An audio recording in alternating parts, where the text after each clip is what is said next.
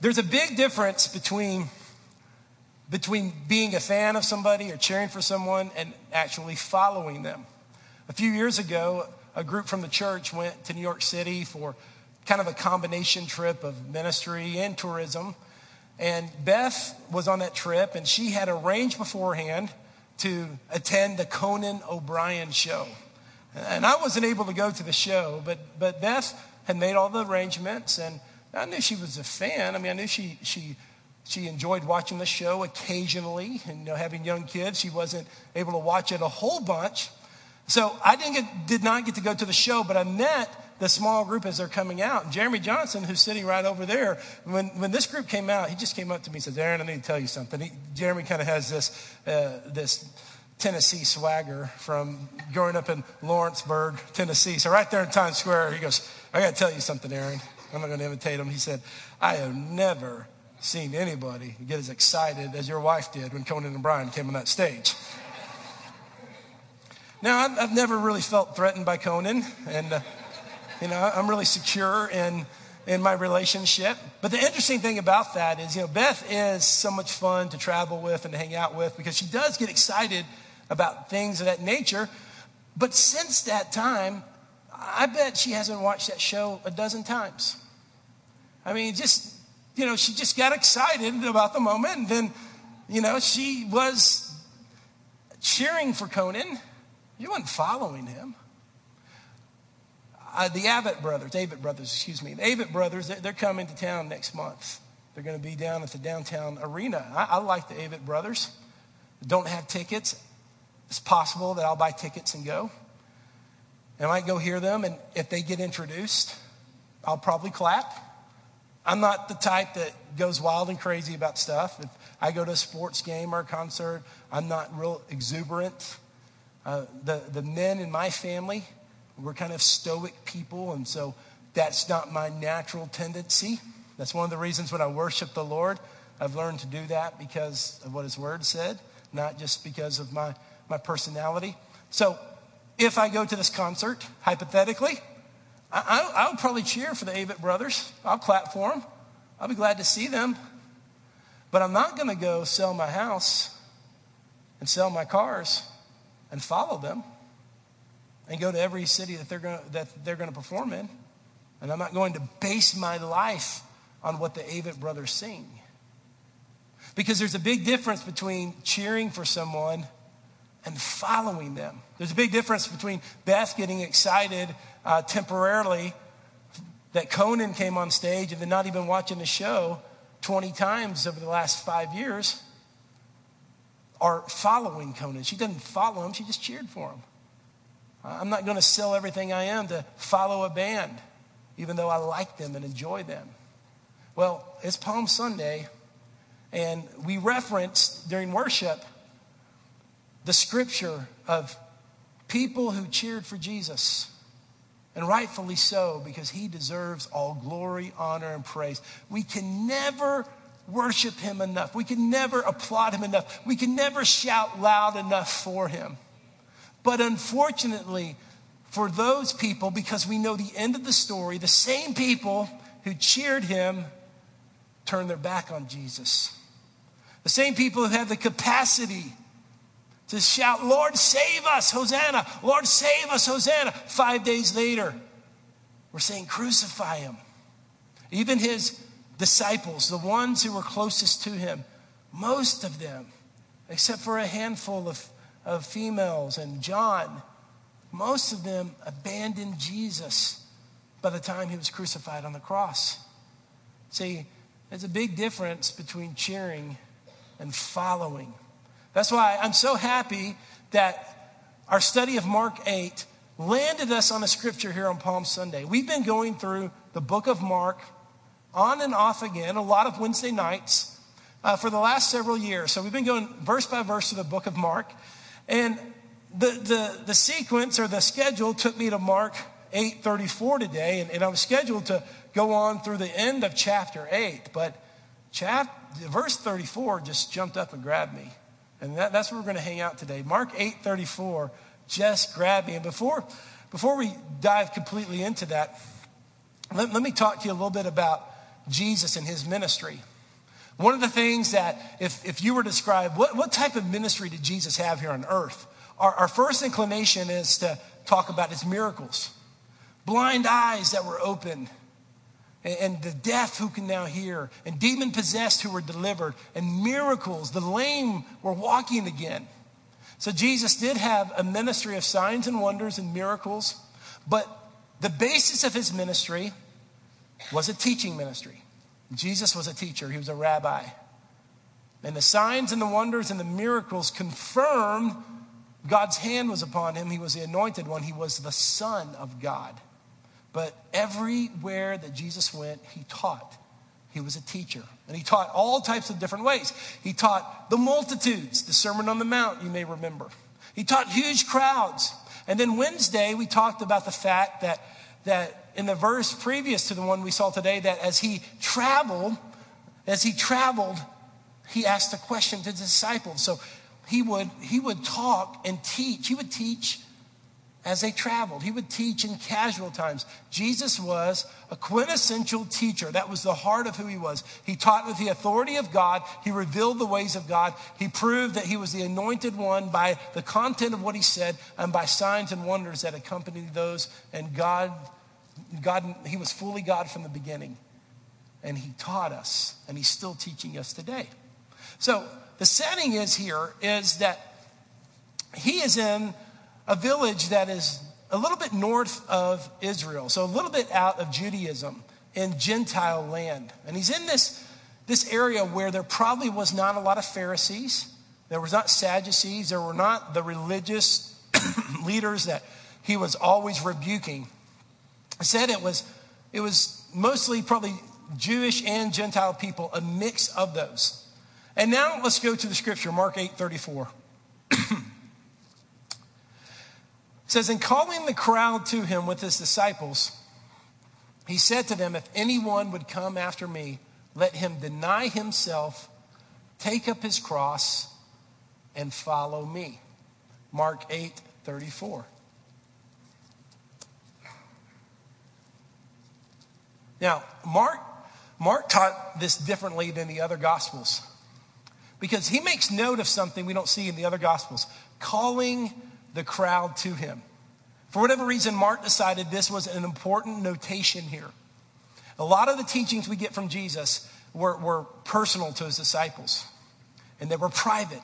And we have those private conversations passed down to us. And then there's the big sermons, the Sermon on the Mount. But in this case, Think about this. Jesus said, Come on, everybody, Let, us gather. Let's get the crowd. Come on, bring the crowd in. Let, let's make a crowd. There was something Jesus wanted to say here. There was something important for Jesus to get across. And so, if Jesus called the crowd in together, then he wanted to share a statement that was truly important. And it's truly important that you hear this this morning. I, I want all of you, and I want me to be followers. I want us to be disciples. A disciple is a tutor, it's a student. A disciple is a close one. A disciple is close to the one who is teaching him. Now, not just someone who cheers, not someone who just joins the crowd, but someone who is close, close to the one they're following. That's what God wants us to be today. So Jesus calls the crowd together and he gets them all together. And now you would think conventional wisdom is this let's get the crowd together and let's make sure we give them an appealing message. Let, us gather as many people together, and, and when, we peel the, when, when we get them together, we're going to share with them a popular message. We won't get into the details and to the difficult parts until later on. Let's hook them, all right? Let's, let's get them in now. That is what conventional wisdom would say. That's not what Jesus did here. He, he said, Come on, gather, gather the crowd together. And I'm going to tell you a statement, and he gives a very, very difficult statement, very tough statement. There's nothing hidden here. Nothing hidden.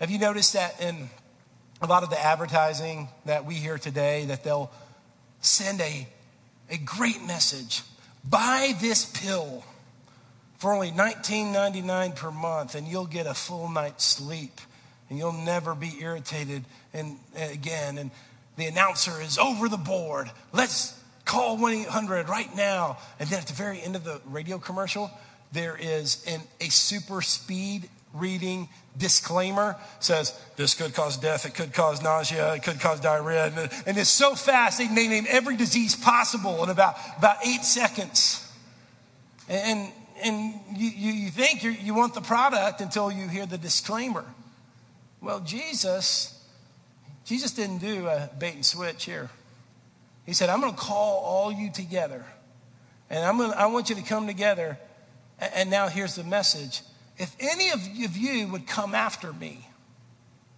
Now, here, here's the interesting thing that his disciples, Jesus called them. But now to the crowd, he's saying, if you want to follow me, he's kind of giving them the option here. If any of you would come after me, let him deny himself, take up his cross, and follow me. We're going to break down this statement just for a few minutes before we leave this morning. Here's the first thing I want us to talk about is this come after. Come after. And here is parenthetically the word that that really what it's talking about is desire. If anyone desires me, if anybody would come after me, if anyone would desire to follow me, this is what needs to happen. We, we live in a very unique place in the world, in, in our nation here in Sumner County. Because if you're part, if you live in Hendersonville or Goodlettsville or Gallatin or one of the surrounding communities that surround Nashville, I would argue, and this is one of the reasons we enjoy living here, it is actually to your advantage to follow Christ. It is actually good for you. I know this because people contact me on a weekly basis trying to access you. People who want to sell stuff or promote stuff. I, get contacted almost weekly. Uh, people say, Hey, I'd love to get in front of your congregation and, and, and give this product or give this service. And I mean, you're a very valuable market. Now, it's not that way all around the world.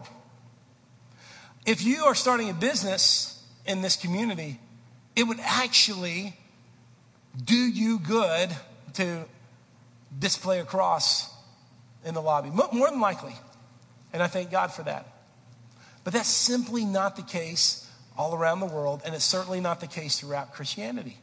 I mean, we, we, we know that other brothers and sisters who are both alive today and who have gone before us in the Lord paid a very, very high price to follow Jesus. They lost businesses, they lost chances at earthly advancement, and they gave up a whole bunch for Jesus. They gave up a lot. So before we get too deep in the scripture, let me talk about this. If any of you would come after our desire to follow me, if any of you come after desire to follow me, let me ask you a question. And I want it to go deep to your heart today. Why do you desire to follow Jesus? Because there's a lot of benefits in our circumstances. I mean, the first one is eternal life, and praise God for that. I thank God for that, for eternal life. I don't take that for granted in the least. But for now, in the world we live in, in the community we live in, most of the time it helps you. Now, when issues of personal holiness, that's a little more fuzzy, but I'm just talking about an institutional recognition. Most of the time, it helps you to follow Jesus. What church should he go to? And I know people in this community who don't actually attend church will name a church just because that's the socially acceptable thing to do. So, my question to you do you desire to follow Jesus because of his benefits or because of him? Because we don't know what the future holds. We don't know what any of our futures hold. But one thing we know is that whatever the future holds, he's going to be there with us. So if your desire is based off temporal things that can change, I just ask you to look and to change your desire. Now, most of the guys in here, I, would say 50% of us, when we give our testimony, it goes something like this. It starts this way Well, I met a girl, And then I started going to church. Or I met a girl.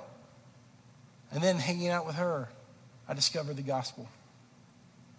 Thank God for girls with standards. Thank God for girls who care about the Lord. Thank God for girls who aren't going to date just any guy. Because if not, probably half of the guys in here wouldn't be here.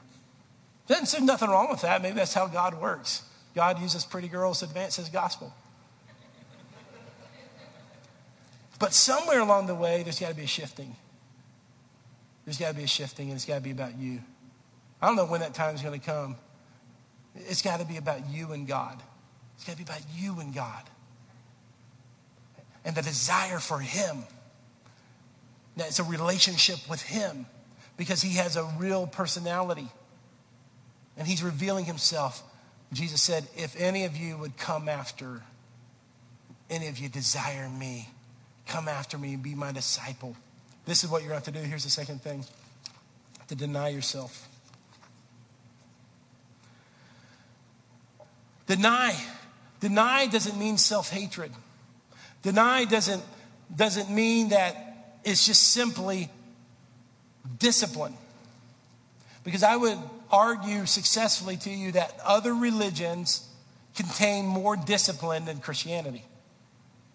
The Muslim religion, they are dedicated. They are dedicated to facing Mecca three to five times a day and to having regular fast and if we were in some kind of competition of who's more disciplined, I would say the Muslim religion is much more disciplined. Mormonism has much more discipline than mainstream Christianity. So it's not about who's more disciplined. Self denial is not about, uh, not about habits as much as it is about a life perspective. And denying yourself means this denying yourself means you are no longer living for yourself you're living for somebody else. It's no longer your preference. It's no longer your dream. It's no longer your future. It's no longer your money. It's no longer your house. It's no longer your marriage. It all belongs to God. It's all His. You're going to deny yourself. Deny yourself. If you desire Him, if you want to follow Him, you have to lose sight of yourself, lose sight of your own interests, maybe lose some social enjoyment, maybe lose some earthly ties, maybe lose some benefits that come from things you did in the past. But in its place, you have something better. You, you, you are not just a person that, that knows how to manage your habits, you're a person who is connected with Jesus Himself. That's what this is about. It's about being connected with Jesus. It's about no, denying yourself as meaning I'm no longer living for me, I'm living for Him. It's not me that's living this life anymore, it's Christ within me. It's Christ, the hope of glory. He has my thoughts, He has my mouth, He has my resources, He, he has my connections, He has my occupation. As I say that to you, even my heart's gripped and say, God, we fall so short of that, don't we? But yet, that is the type of mindset that we're, we reflect as we walk with Him more and more. Paul understood this. That's why in Philippians chapter 3, verse 7, starting verse 7, he says, Whatever gain I had, I counted as loss for the sake of Christ. Indeed, I count everything as loss because of the surpassing worth of knowing Christ Jesus my Lord. For his sake, I have suffered the loss of all things and count them as rubbish. I, I, want you, if you're looking in your Bible or looking on your app or, or even just a screen here, look at the middle part of this slide here. For his sake, I have suffered the loss of all things and count them as rubbish. See, the word suffering and the word loss, th- those aren't words that, that we like to have connected to the American version of Christianity. Now, I know that good decisions I have made have brought the blessings of the Lord on me because whatever a man sows is what he'll reap. So thank God for the blessings there is for living for Christ. I don't want to minimize that, but there can be time periods of our life. There can be moments, there can be eras, there can be particular decisions when we're going to lose lose something we love and we're going to endure some suffering. And, and this is what Jesus wanted to tell the crowd. When he called the crowd together, he said, If you desire me, if you really want to be close to me, if you want me to teach you, and you want to be close and you want to be near to me, if you desire me, then you're going to have to deny yourself. You're, you can not live for yourself anymore. You have to live for me. Within this, a man who counted everything lost, he said there, there was suffering and rubbish in order, but look what he gained that I may gain Christ. He didn't gain religion, he didn't gain simply the admiration of those who thought he was disciplined. He gained Christ, he was connected with Christ and found in him not having a righteousness of my own that comes from the law, but that which comes through faith in Christ, a righteousness from God that depends on faith, that I may know him and the power of his resurrection, and to share in his sufferings and becoming like him in his death. Identify if you if you want to know him, if you desire, you've got to deny yourself. Now here's the third thing, take up Take up your cross. Take up your cross. This has become a bit of a metaphor for us. And we could use that in, in the English language. We talk about taking up the cross.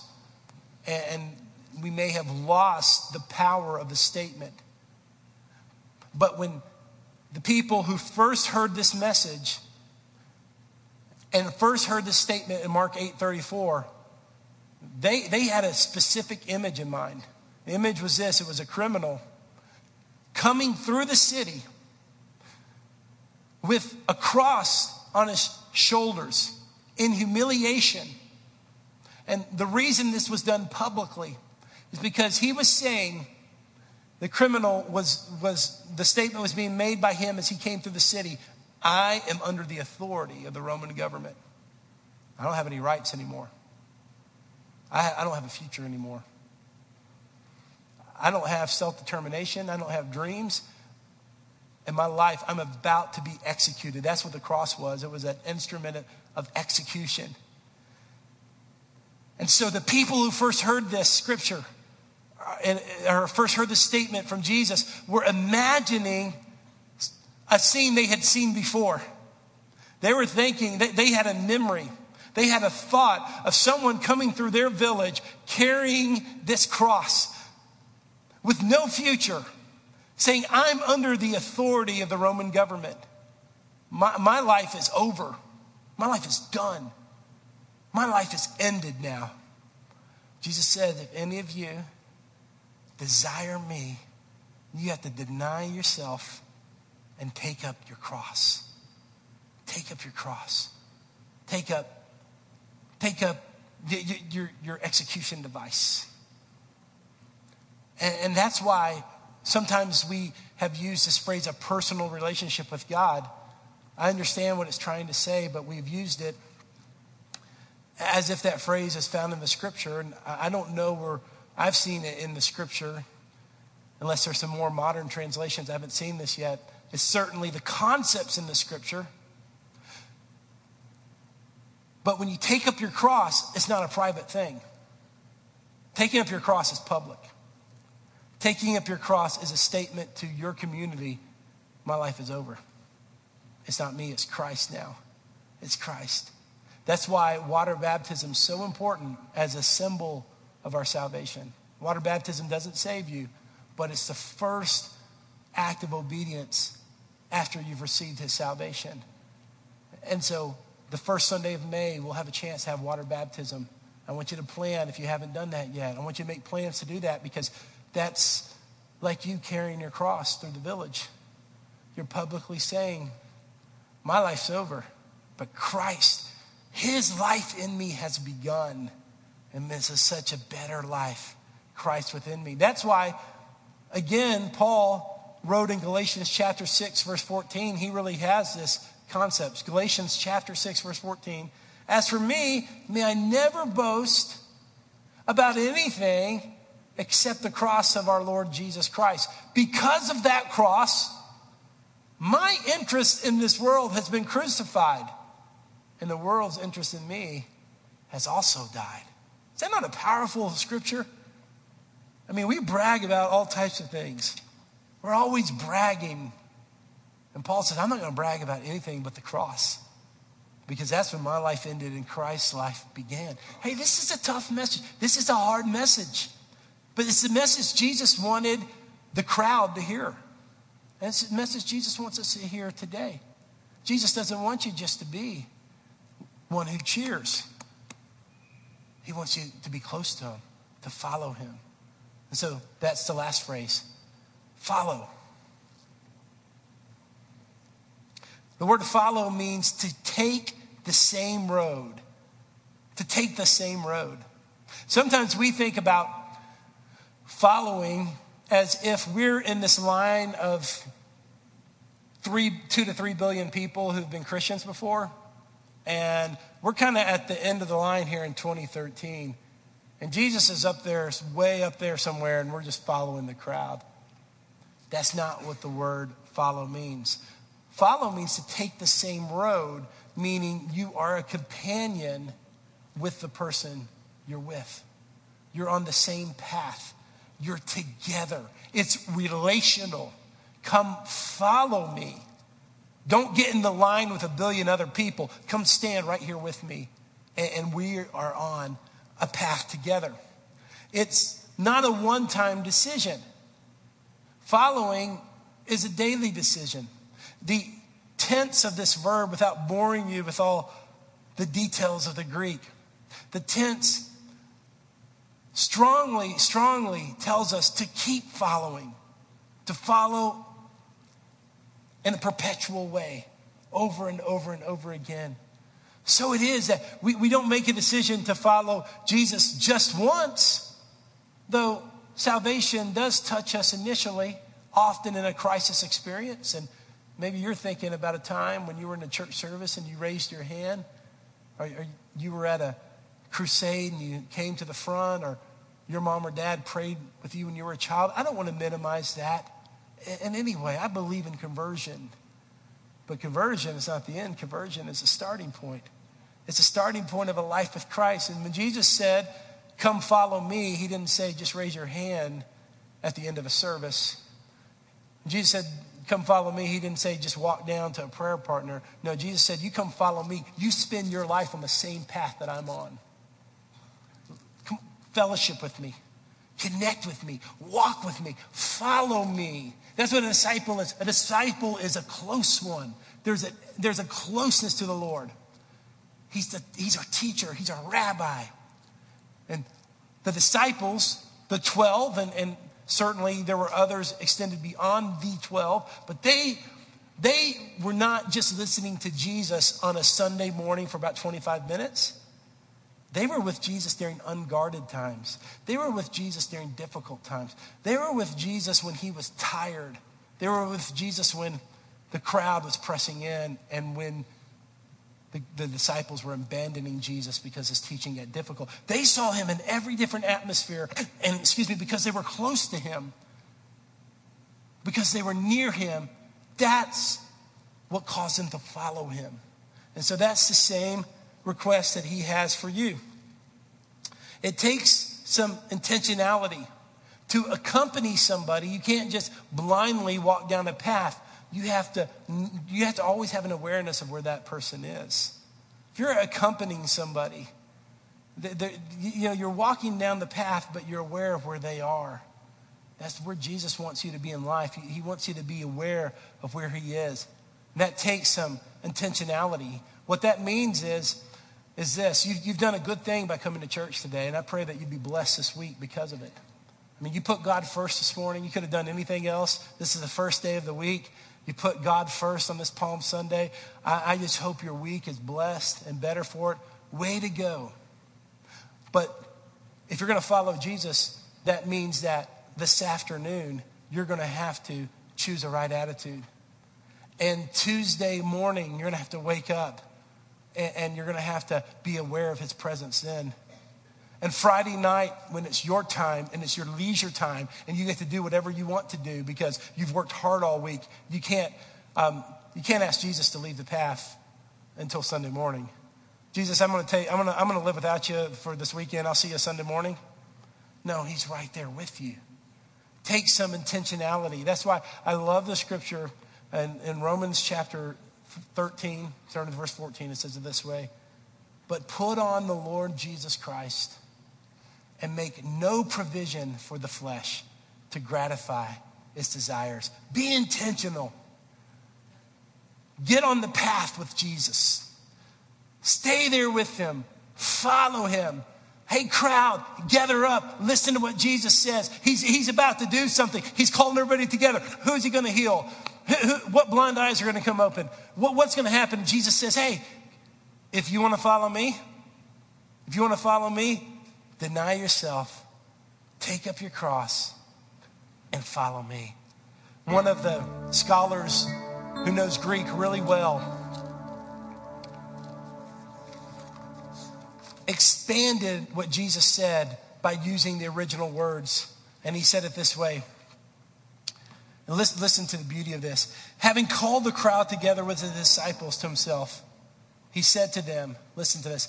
If, as in the case, anyone is desiring to come after me as a follower of mine, listen, let him at once begin to lose sight of himself and his own interests. And let him at once begin to take up his cross. And let him start taking the same road in company with me.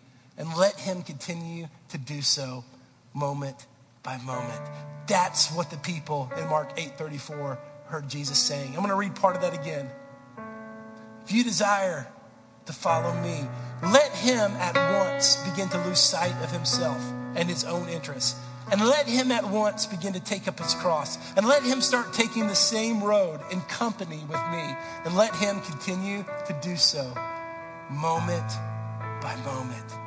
I think Mark 8:34 and that phrase that is found in other places in the gospel is so appropriate on this Palm Sunday. Let us celebrate the Lord. Let us cry, Lord, save us.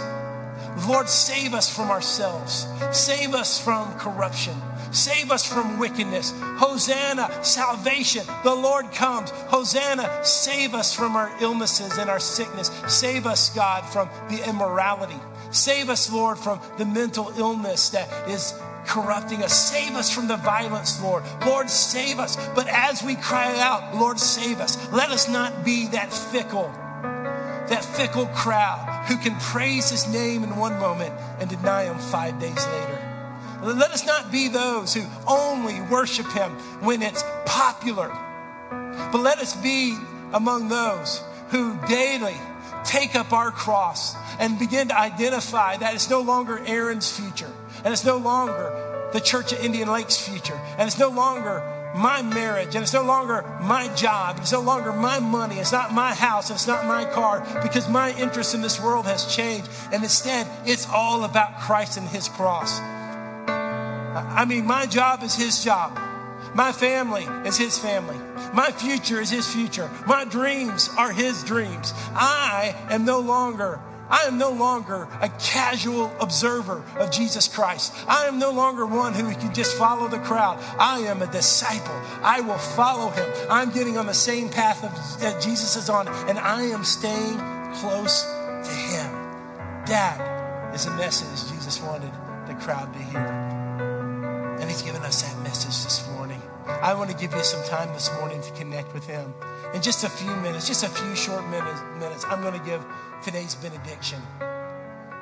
But I want to give you these last couple of moments.